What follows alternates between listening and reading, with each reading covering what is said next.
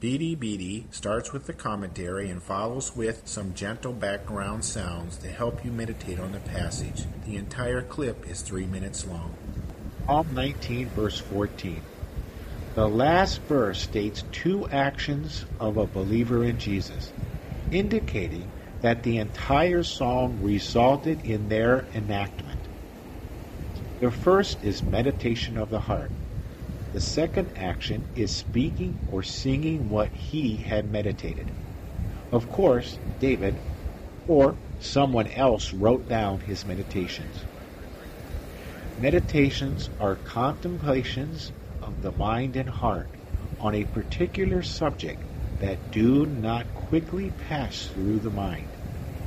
They are thinking over at length the mysteries of life. When I first heard of meditations, I considered them as something Far East religions did while humming, and Christian monks did while chanting.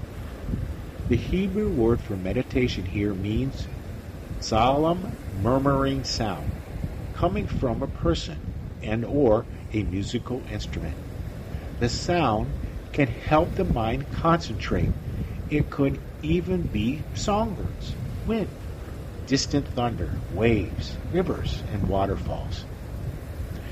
Meditating doesn't have to be about spiritual things such as God, Satan, salvation, damnation, heaven, hell, angels, and demons. They can be about practical matters like whether or not to go to college, marry someone, have children, buy a house, take a job, and move to another state or country. However, for a believer in Jesus, meditation is often about spiritual matters, even when it includes secular subjects. This psalm reveals that David first deeply considered the silent words of heavens. That made his mind shift to the written word of God, the law of the Lord.